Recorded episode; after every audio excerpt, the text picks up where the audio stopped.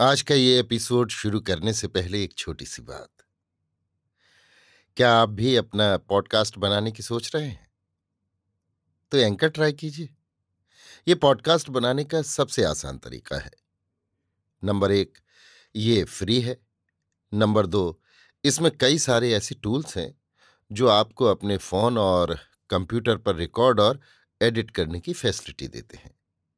Number तीन आप अपने पॉडकास्ट को डिस्ट्रीब्यूट भी कर सकते हैं, जिससे इसे स्पॉटिफाई और दूसरे प्लेटफॉर्म पर सुना जा सके। तो डाउनलोड कीजिए फ्री एंकर ऐप या विज़िट कीजिए एंकर डॉट एफ़ पर अपना पॉडकास्ट स्टार्ट करने के लिए। ये तो थी एक छोटी सी जानकारी, और अब शुरू करते हैं एपिसोड का सिलसिला। तो आज के एपिसोड में लीजिए सुनिए आचार्य चतुर्सेन शास्त्री के लिखे उपन्यास सोमनाथ के बयासीवें भाग छत्रभंग को मेरी यानी समीर गोस्वामी की आवाज़ में। द्वारिका द्वार को पार कर जो तुर्कों के दल बादल कोट में घुस आए थे, वे प्राचीरों पर चढ़कर बुर्जों पर दखल करने लगे। कमाल आखाणी की तनिक भी आन न मानकर अमीर के कछुए इस पार आ रहे थे और नसैनी लगा लगा कर कोट पर चढ़ रहे थे।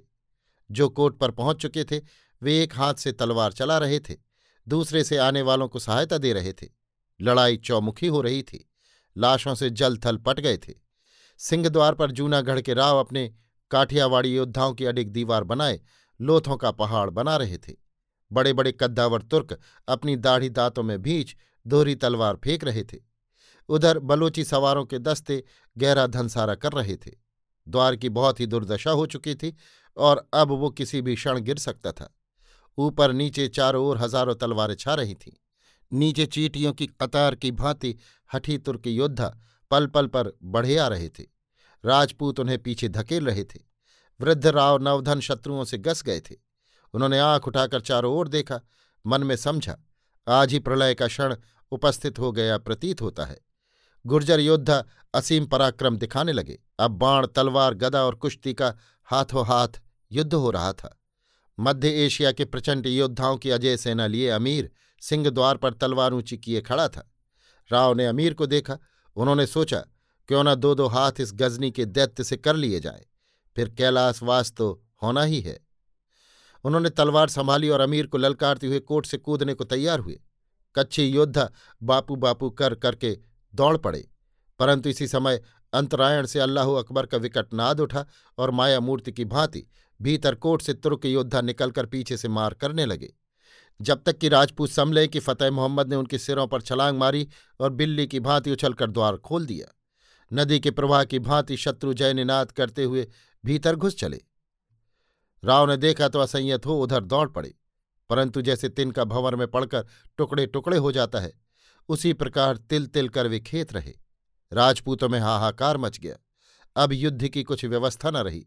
दो दो चार चार योद्धा दल बांधकर लड़ने लगे। चारों ओर पुकार मच गई। अंतरकोट अंतरकोट। और बचे खुचे योद्धा से मटकर अंतरकोट की ओर दौड़ चले। राह बाट सब लाशों में भर गए। मरते हुओं के आर्तनाद योद्धाओं के चीतकार और घोड़ों तथा हाथियों की चिल्लाहट से वातावरण अशांत हो उठा। फतेह मोहम्मद ने अमीर की रकाब चूमकर अमीर का स्वागत किया। फिर वो उछलकर घोड़े पर चढ़ा और अमीर के आगे आगे तलवार की धार से राह बनाता चला। अमीर अपने विशाल काले घोड़े पर सवार अपनी अप्रतिहत वीर वाहिनी के दल बादल लिए महालय की सिंहपौर में धंसा।